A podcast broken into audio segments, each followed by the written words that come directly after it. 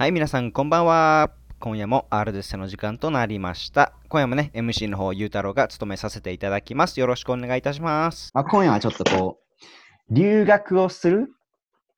こう、どう留学をするか、この、アプライの仕方というんですかね。まあ、アプライって日本語で言うと何て言うんですか、しんさん？受験かな？受験方法受かな？験ですね。そうですね。受験、受験方法っていうことをね、ちょっとまあ探っていきたいと思いますけれども、まあ、しんさん、こうどう受験をしたんでしょうかね？しんさんはこれやっぱどういうプロセスで？でも僕ら日本の高校の受け方知らないけど、アメリカの高校の受け方は、あれか、まずテストのスコアがあって、日本の学校の成績表があって、で、日本の中学校からの先生のねレコメンデーション推薦状か、うん推薦状があって、あと何があるかな？自分の特技とか、うん、なるほど、なるほど。そういうことを、あれじゃない？やっぱエッセイ、願書として出さなきゃいけないんじゃない？そのテストっていうのはどういうテストだったんですか？テストは、昔僕たちがやってたことさ、なんか SLEP とかいうテストあったけどさ、もうあれなくなっちゃったでしょ。うん。だからもううん今、 TOEFLとか TOEFL Junior ってやっぱあのテストで何点取ればいいんだろうな、わかんないけど、そのテストを取って、あとなんだろそううな。そのぐらいじゃない、まあ。テストは。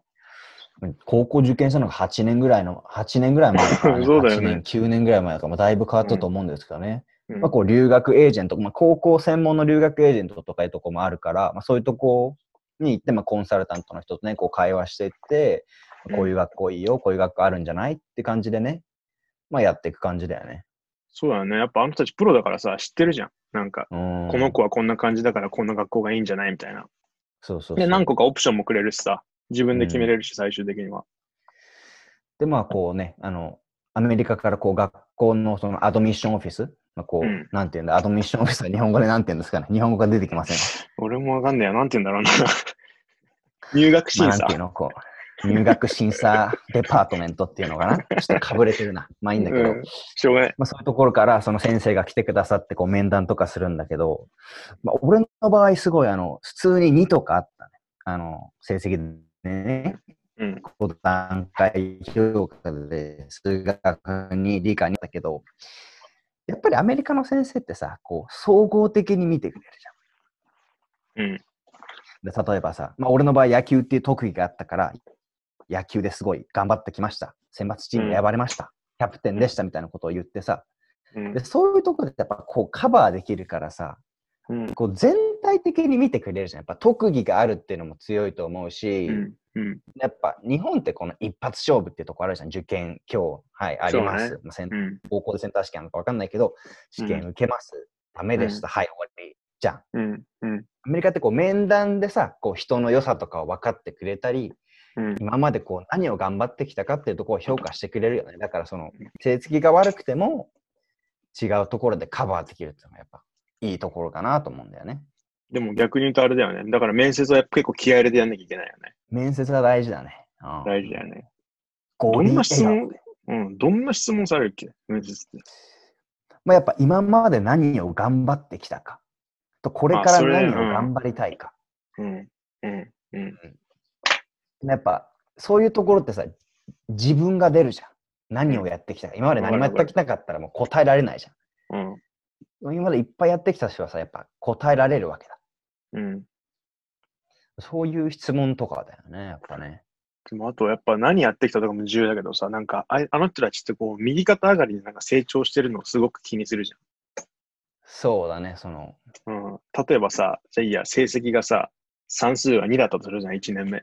だけど、うん2年目が3で、なんか3年生の時にもう5とかになったら、もうそういうのはすごくプラスに見てくれるけど、逆に1年生の時数学の成績5だったのに、なんか2年生でなんか4になって、3年生で3とかに落ちちゃったりしたら、結構具合悪いじゃん。